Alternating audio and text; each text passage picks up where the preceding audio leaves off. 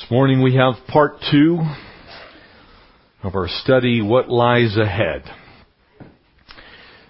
As I said, this is an abbreviated version found here in Luke's Gospel of the Olivet Discourse. That amazing passage speaking of the last days intertwined with some history that would come upon the children of Israel in a very short term. And this is rather a primer for the book of Revelation. So I didn't actually plan it that way, but it is definitely working out that way as we look at these things that are here, uh, found in this amazing uh, 21st chapter.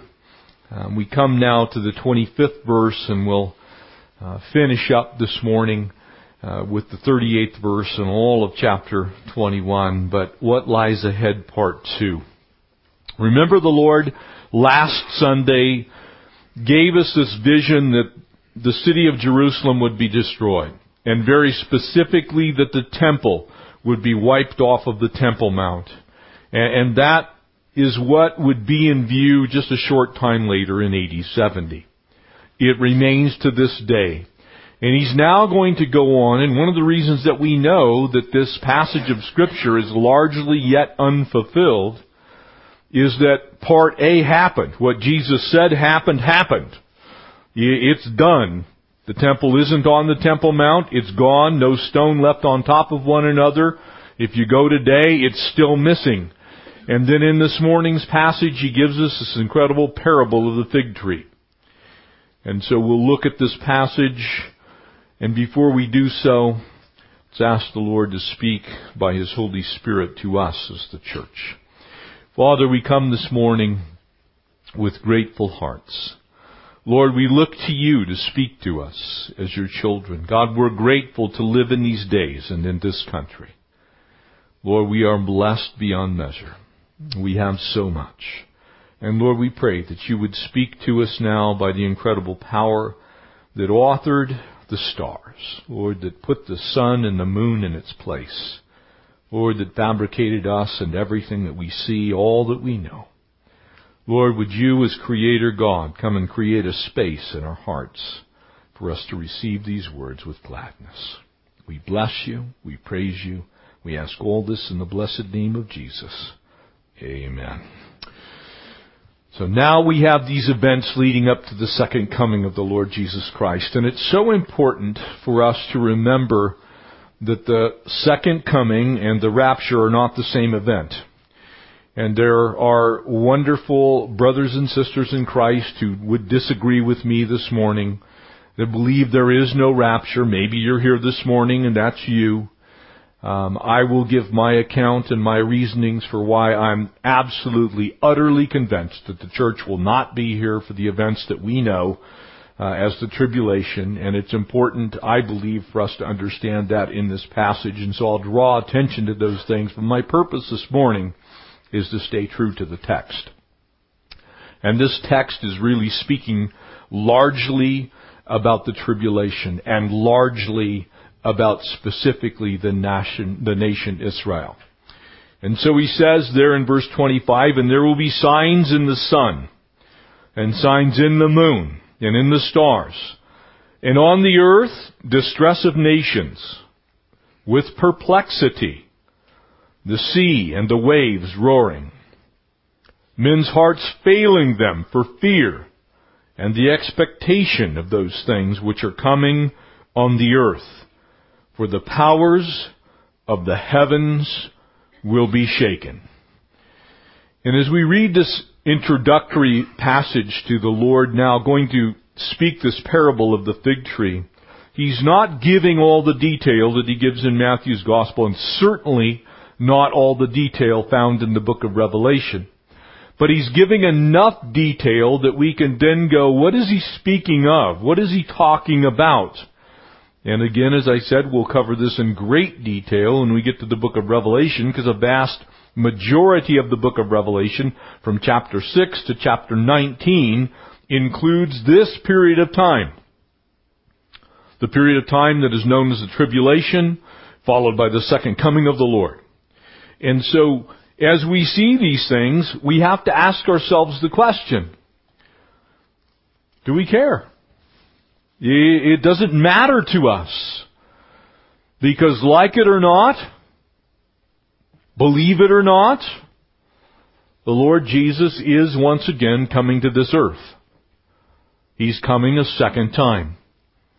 He promised ultimately there in Romans 11 that he would save all Israel. Is that the case today? The answer is no. Is that, has it ever been the case in all of the Jewish history? The answer is no. They are largely to this day unbelievers in Messiah. And so they are not saved. And so God's plan is one day to reach national Israel with the truth of the gospel. And before he does that, times upon this earth are going to come that we have never seen before. And so Jesus is going to give us those signs. But I want you for reference to remember that these things were also prophesied and the reason for them in the book of Joel. And if you were with us when we studied the book of Joel, you'll remember that in specifically chapter 3, we're actually given the reason that the Lord is going to come back to this earth. And so as we look there, if you want to turn, you can turn to Joel chapter 3. Uh, I want to first, while you're turning there, take you to Joel chapter 2. And in Joel chapter 2 and verse 1 it says, Blow the trumpet in Zion, sound the alarm on my holy mountain, let all of the inhabitants of the land tremble, for the day of the Lord is coming, for it is at hand. And it's a day of darkness and gloominess, a day of clouds and thick darkness, like the morning clouds spread over the mountains. And it goes on to say, a fire devours before them, and a flame burns in them, and the land that is like the Garden of Eden before them, and they shall be a desolate wilderness, and surely nothing will escape. So it gives this incredible picture of a time in the life of national Israel that all hell is going to break loose on the earth. People don't like that. It doesn't seem consistent with the goals of the world society. People don't like to hear these things. But they are nonetheless truth. God has a plan for Israel. And when you get to Joel chapter 3 and in verse 1, behold, for in those days and at that time, very important again to mark that, for in those days and at that time, when is that? When this all unfolds, when everything comes to fruition as God said it would one day happen. When I bring back, notice, the captives of Judah and Jerusalem. And then he goes on to give us this picture and say to us, to say to you, to say to me, to say to all of us this morning, I will also gather all nations and bring them down to the valley of Jehoshaphat. That valley is the valley of Megiddo. That is the valley of Armageddon. He says, I will bring all of the nations of the world to that valley, there in that place. And it is there that I will I will enter into judgment with them. And then he tells us why. On account of my people, my heritage Israel, unless you're here this morning and you are actually a person of Jewish descent, you are not of the nation Israel. You're of the church. You're grafted in, but you're not a Jew. Whom they have scattered among the nations. They have also divided up, notice, my land, God's land. The Middle East, every, actually the earth and the fullness of it is the Lord's, but specifically He promised this land that the world now calls Palestine, it's his land. He gave it to Israel. And so he gives the reason that he's going to bring ultimately the nations of the world into judgment. Very important to understand this. They have cast lots for my people. Think about what Hitler did. Think about what the Arab nations of the earth are doing right now. Think of what Iran's motivation is for nuclear weapons. when you ponder what yet needs to happen and you understand what has already been said, you can hear the horses warming up in heaven. They have given a boy as payment for a harlot and sold a girl for wine that they may drink. Do you remember the horrors of Dachau and Auschwitz?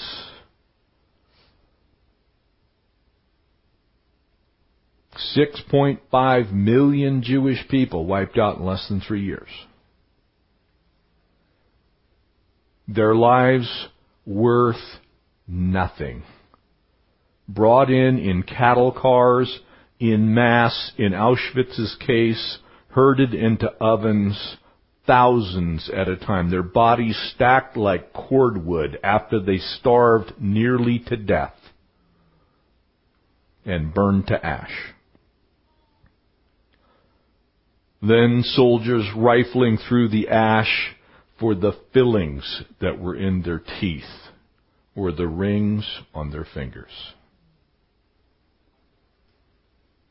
God says that He will one day bring the nations of the world into judgment because of what was done to His people, Israel.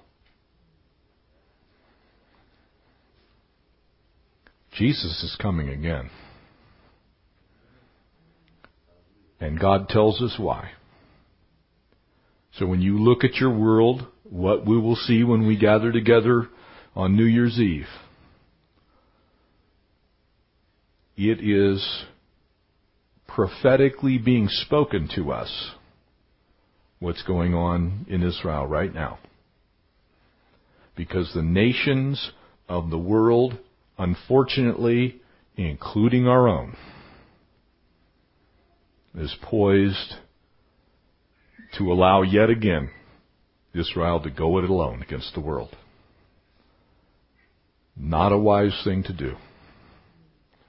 That's where I praise God for the rapture of the church, where believers will be taken home to heaven, because when God unfolds this particular time in human history, it will be the worst day in the entire history of mankind's sojourn in the universe. And so these signs, when he comes back, he's coming back as the lion. Amen? He was here as the lamb. He left as the sinless lamb of God, slain before the foundation of the world. When he comes back, he's coming back as the lion. You know, many people to this day believe that the world, the universe, was created by the Big Bang. So when we read these things, some people go, well, ah, that's impossible. The moon, the star, you know, what's going to affect that? I don't intend to sit here and extrapolate on what I don't know, but I will tell you this. I believe Jesus Christ is Creator God. And if He made the universe, I have no problem with Him using the universe for His purposes, including causing problems with the moon, the earth, and the stars. And so when we see this, notice what it says, these significant times. He says, in those days, the last days, there'll be signs in the sun, the moon, the stars. Catastrophic upheavals. We just put a, a satellite down on an asteroid. Amen? We, we have launched space probes that are reaching the outer edges of our solar system even now. We realize that this little tiny planet called Earth is actually nothing but a moving target for all of the stuff that rumbles around our solar system. What happens if God takes his hand? Because Colossians chapter 1 says that all things, everything, all things in the entire universe are held together by the word of his power. What happens when our God says, sun, move here. Star, move here. Planet, move here. I put you there. I'm moving you. We say, oh, that can't happen. Really? It would take very little for God to use His created heavens to accomplish these things, which are simply stated here. Remember when He was born there in Matthew chapter 2. He put a new star in the sky. Remember when He died, He put out the sun. God is in complete control of His creation. The Lord can do anything He wishes. So before you quickly dismiss, well, that can't happen, it is the very reason that scientists today are probing the area around our planet because at some point in time, most scientists believe, if they're non-Christians, that the dinosaurs were wiped out by an asteroid striking the Earth. So don't say these things can't happen because actually scientific theory as it rests today believes that not only do they happen, but they have happened and they're used as part of the explanation for why things are as they are. So whether you look at it purely from a spiritual standpoint and say, God's God, He can do whatever He wants, or whether you look at it from a scientific standpoint, using the modern thinking that we have today, the net result is the same. A large asteroid strikes a planet, that planet changes its orbit, the orbit of that planet around the sun alters it, our sun begins to spin uh, in a slightly different orbit. Before you know it, the utter chaos that's described here just like that ensues. So God easily can use these things to do what He says will happen. Notice what it says there, and upon the earth distress or distresses of nations. What's the world going through right now but distress of nations?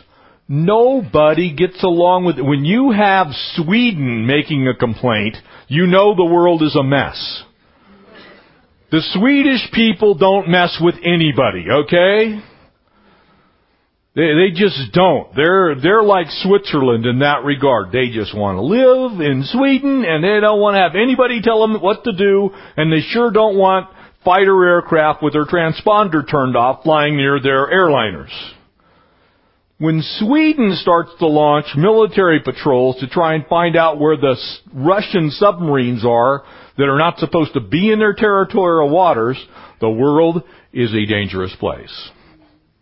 That, by the way, was two days ago. I'm giving you a little primer for what we're going to do on Wednesday night in a couple of weeks. The natural laws, the physical laws, the governmental situations that we currently see in our world. You see, as intelligent as, intelligent as Stephen Hawking is, uh, he's going to be gawking when this stuff happens. You know, he's going to look up and go, Oh, did not know that could happen. By the word of his power. Read Colossians chapter 1. In him all things consist. You remove Creator God from all things, and everything's out of control, including the nations of the world. We were talking, Brandon and I were talking with Carlitos as we're driving around the capital city of San Salvador, just going from place to place. And this is literally a country that's run by gangs. A whole country where the government is so corrupt that everybody pays protection money to somebody else. By the way, can I tell you, it's the same in Guatemala. It's the same in Nicaragua. Uh, it's, it's the same in parts of Mexico. It's the same in the former Soviet Baltic republics, the Chechens. It is the same everywhere. The world's largest economy now belonging to China, not the United States of America, which is, by the way, a communist country. They're nice communists, but nonetheless communists. You have a goofy, crazy leader in King, Kim Jong-un. That nutbag has nuclear weapons. And he has a Taepodong 3 missile that can reach the United States very easily. The nations of the world are not a friendly place.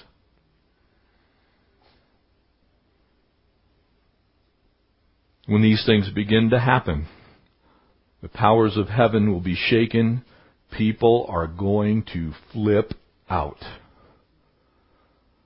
And then we see Jesus. Notice how it continues on in verse 27. And then, and then, after these things, and very important that you get the timing, after these things, and then they, those that are alive at that time. Notice he doesn't say you, he doesn't say we, he says they. Will see the Son of Man coming in a cloud with power and great glory, not Greg Laurie.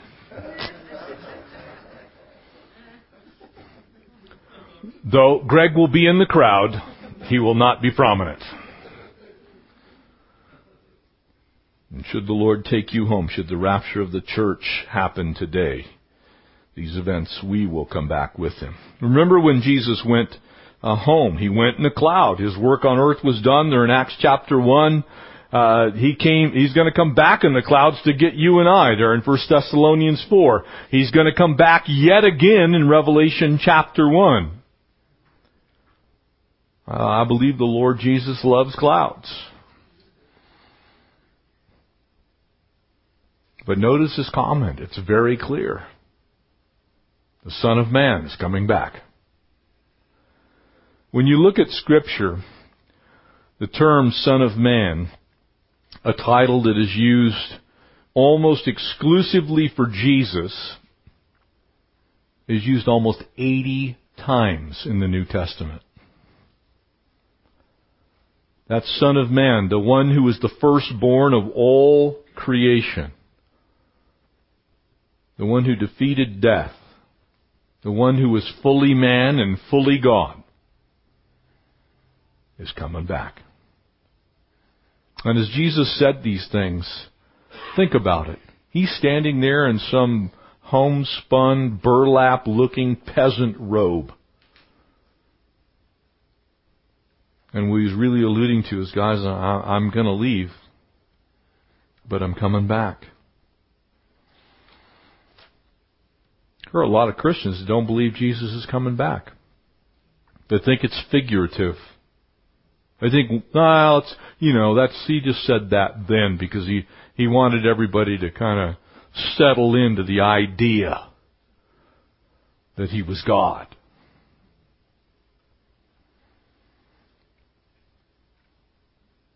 The first reference to him as the Son of Man in the New Testament was in his poverty. Foxes have holes, birds have nests, but the Son of Man has nowhere to lay his head. You know where the last reference is? Again, prepping you for the book of Revelation, chapter 14. Behold a cloud, and upon that cloud sat one who was like the Son of Man having in his, on his head a golden crown, and in his hand a sharp sickle. Revelation says the Son of Man is coming back with a sickle to tread out the winepress of the wrath of God. You see, sometimes we look at the world and it seems like the bad guys are winning. Amen? I can tell you when you can't buy fried chicken without an armed guard, it seems like the bad guys are winning. Seems like the bad guys are winning. But the bad guys aren't going to win. The Lord has missed nothing, and He's coming again to square all these things away. And He's coming principally to bring the good news of the gospel to His nation Israel, to His people. To those whom He loves, to those whom He made a covenant, and He said, You are my people, and I am your God, and I will redeem you, says the Lord. And so in order to emphasize that point now, verse 28. And he tells them a story. And now when these things begin to happen, and so he sets the time frame for us. He says when you see the world coming unhinged, when you notice these astronomical events, when you see these things begin to happen, look up and lift up your heads because your redemption draws near. Who's he talking to? He's talking primarily to Jews. And so as he says these things, when you see these things, speaking of the nation Israel, he then explains to them why it is that he's talking about them in the parable that comes beginning in verse 29, and then he spoke to them a parable. Look at the fig tree. Matter of fact, and I'm paraphrasing a little bit, look at all the trees. When they're already budding, you see and know for yourselves that summer is now near. And so you also, when you see these things, so he goes from the analogy of the tree back to the things that he just spoke. You, you know when you see the leaves on the trees in the summer? It's not quite harvest time yet, but it's close. When you see these things as they're happening, know that the kingdom of God is near to the Jewish people. For assuredly I say to you, this generation will by no means pass away till all things take place. Now God has placed a holy comma in time. Daniel's 70th week, the age of grace. Directly before it, a final week we know as, know as the time of Jacob's trouble. He says, For assuredly I say to you that this generation that looks up, this generation that sees these things come to pass, this generation that sees what's coming next, when that generation is on the scene, look up. Heaven and earth will pass away, but my words will by no means pass away. He says, look, this is, uh, I created this. One day, Again, book of Revelation. There's going to be a new heaven and a new earth. And I can't wait because this one's pretty messed up. Brandon and I were driving down the road. We're sitting in this van with his, our dear friend Dirk and you're watching sewage, human waste run down the streets and gang members standing on the sides waiting for somebody to come by that they can jack up for money. You're going, man, the Lord can't get here soon enough. Good news is one day this earth and everything in it's passing away and he's going to make all things new. And we need it. To take heed for yourself, lest your hearts be weighted down. Now you would think he would go on to say, with all this really heavy stuff. Lest your heart be weighted down with the thought that, oh, there could be war and stuff in the skies and things everywhere happening. I mean, I don't want you to be weighted down with that, but that isn't what he says. He doesn't say, well, you should be really afraid because the stars are going to move. And the heavens are going to shake. And wars are going to come. He says, But take heed to yourself lest your hearts be weighed down with carousing, a party lifestyle, a me first mentality, drunkenness. So consumed with escaping today that every day you go home and medicate yourself. Everything is about, you know, have a beer with this and a glass of wine with that and you know, let's have a cocktail party. Has anybody ever figured out why we have Christmas cocktail parties? Let's see, we'll celebrate the birth of Jesus by losing our minds. Think about it. He doesn't say be very afraid of what's coming. He says you better be very afraid of what's already here. Because what's already here is the reason everything's gonna come. Notice the next one. Can I share a little concern that I have personally? One of the reasons I disdain Christmas as we celebrate it here in America is the cares of this life. It makes me nuts what people have done to Christmas. Not celebrating the birth of our Lord and Savior Jesus Christ. We're celebrating the most massive shopping period in the history of mankind. When people senselessly, mindlessly, idiotically go out and put themselves in debt so they can buy some trinkets to cram underneath the tree so that they can make somebody feel good about something that's going on in their life which will have absolutely zero purpose the day after you open those things up on Christmas morning. Now, if I just ruined your Christmas, I'm sorry.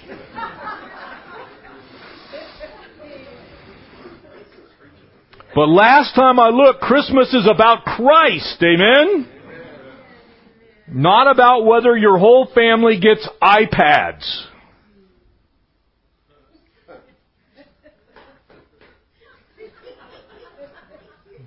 Sorry, I just had to go there. I was just in El Salvador yesterday, okay? I'm watching little kids weave little Christmas ornaments out of weeds. God help us. The cares of this life. Those same little kids, their moms and dads, and they get by because they have a very conscious societal issue there that mom stays home and dad works. And if you're a working person, you make between eight and ten dollars a day, not an hour, a day. And the prices there are about the same as here. So you tell me, how has the world gotten carried away with the cares of life? You go to Starbucks and there's two of you, you spend more on those two cups of coffee than a typical Salvadorian makes in a workday.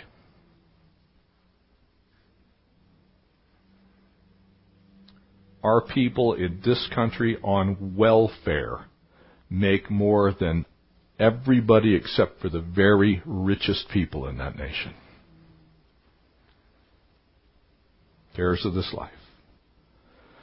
And that day come upon you unexpectedly. You see, the focus was on the generation that was going to be alive that would see the world start to fall apart internally. That was a sign that the external things were right around the corner. It was not the other way around. It was economy. It was ecology. It was disasters. But most importantly, you got no heart left. So corrupt, so morally bankrupt that the Lord finally says, this is it. And so he says, For it will come as a snare upon all those who dwell on the face of the whole earth. Watch therefore and pray always that you may be counted worthy to escape all these things that will come to pass and to stand before the Son of Man. Jesus speaks to us this morning and he says, Look, are you watching all the trees? All the trees is the rest of the trees. The tree, the fig tree, is national Israel. Matter of fact, that's one of the Lord's favorite pictures for Israel, the fig tree. And he says, look, you remember where the fig tree first came into play? Everybody know the book of Genesis means the book of beginnings, amen? Does it kind of strike you that the covering of the sin was with a fig leaf? began in the garden. Man trying, trying to cover up.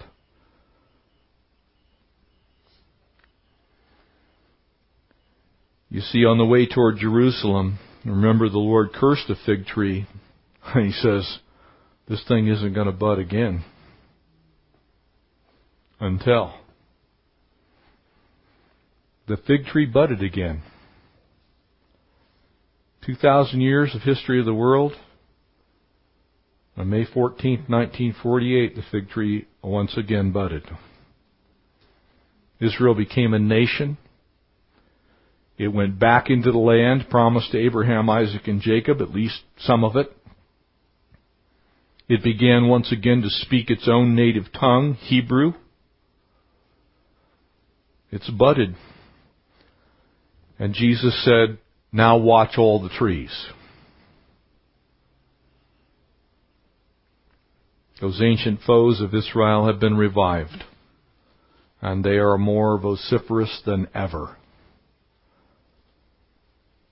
Uh, I, am shocked. I am getting email after email after news report from Israel, daily reports.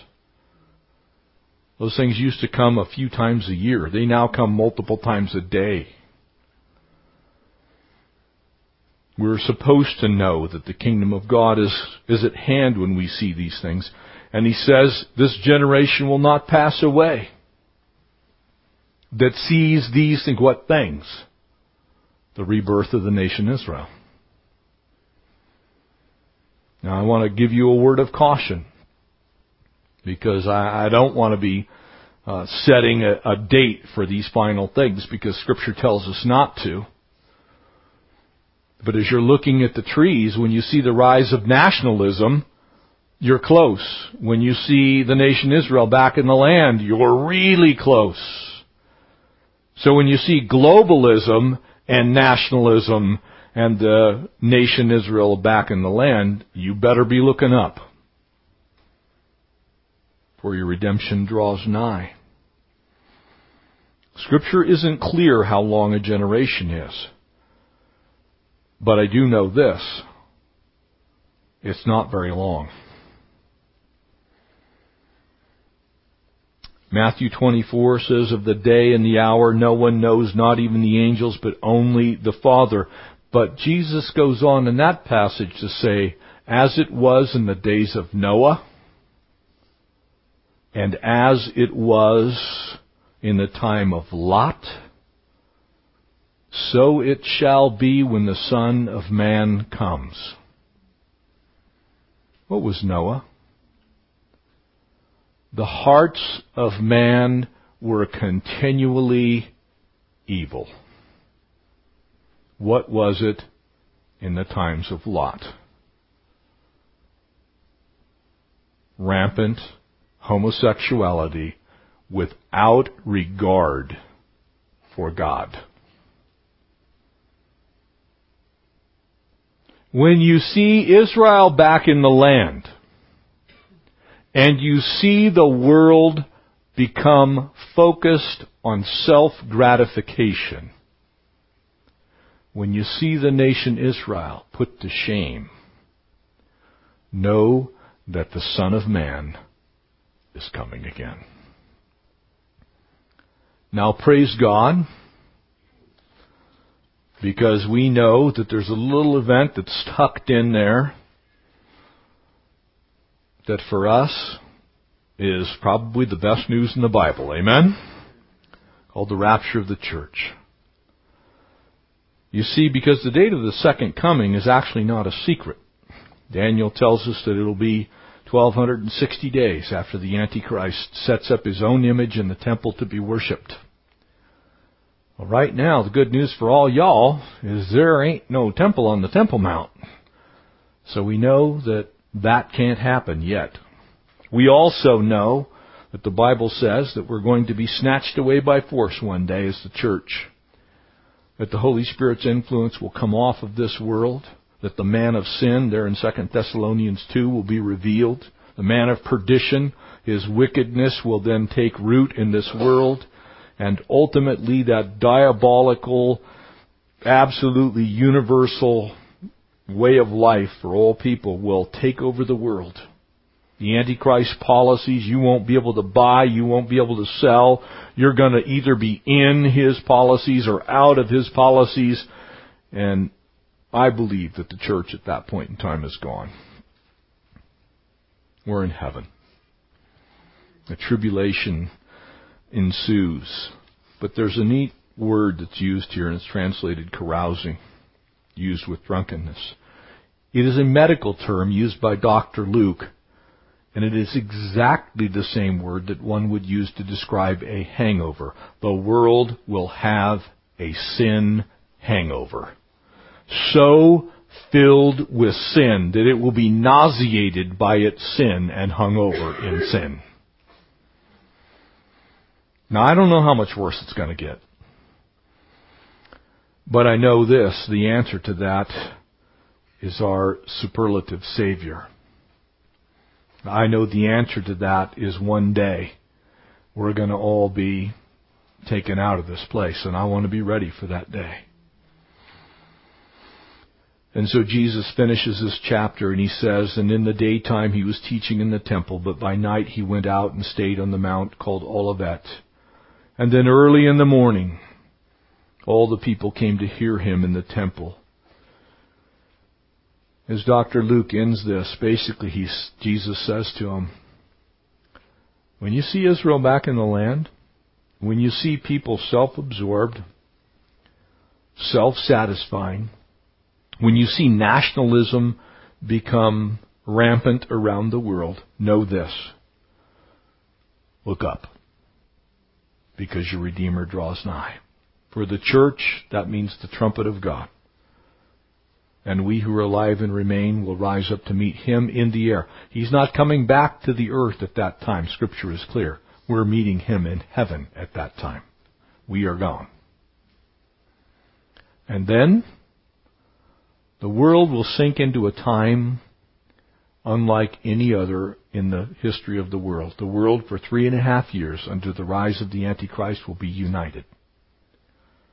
The Jews will be allowed to build their temple. There will be peace on earth, temporary peace.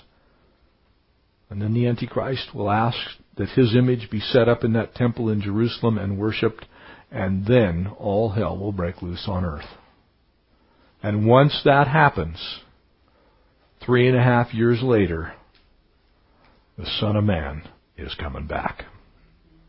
And this time he's coming back to finish off sin. This time he's coming back so that all Israel might be saved. Those 144,000 witnesses will be roaming around the world. The two witnesses will have come and their bodies will have been resurrected and left outside in the street dead and they'll rise up and there's Moses and Elijah preaching Christ crucified and Him alone for the remission of sin. That day's coming.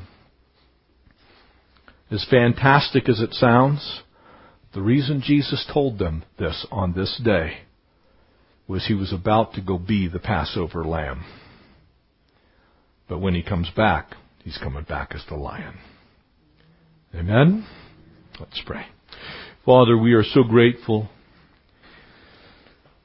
for, Lord, these encouraging passages. Lord, they encourage us to get busy about our faith. Lord, they cause us to desire to draw near to you as you draw near to us. And so, Lord, we pray uh, that you would work a great work in us. Lord, we are so grateful that we have advance warning. Lord, that you have purposed in your wonderful word, your perfect word, to let your people know what the world would look like in the very last days. And so, God, we pray that you would make us ready. Lord, we pray that our tickets for heaven would be stamped and in our back pocket for at any moment in time that trumpet could sound and we could rise up to meet you in the air. We're so grateful. But we also pray, Lord, that in our remaining days, that you would cause us to be your witnesses here in Jerusalem, in our Judea, and in our Samaria. Lord, to the uttermost parts of the earth, that we might go and make disciples of all men. We love you. We praise you. We bless you. And all God's people said, Amen. We just stand. Let's praise our soon coming King, and then we'll ask Him to bless our offering.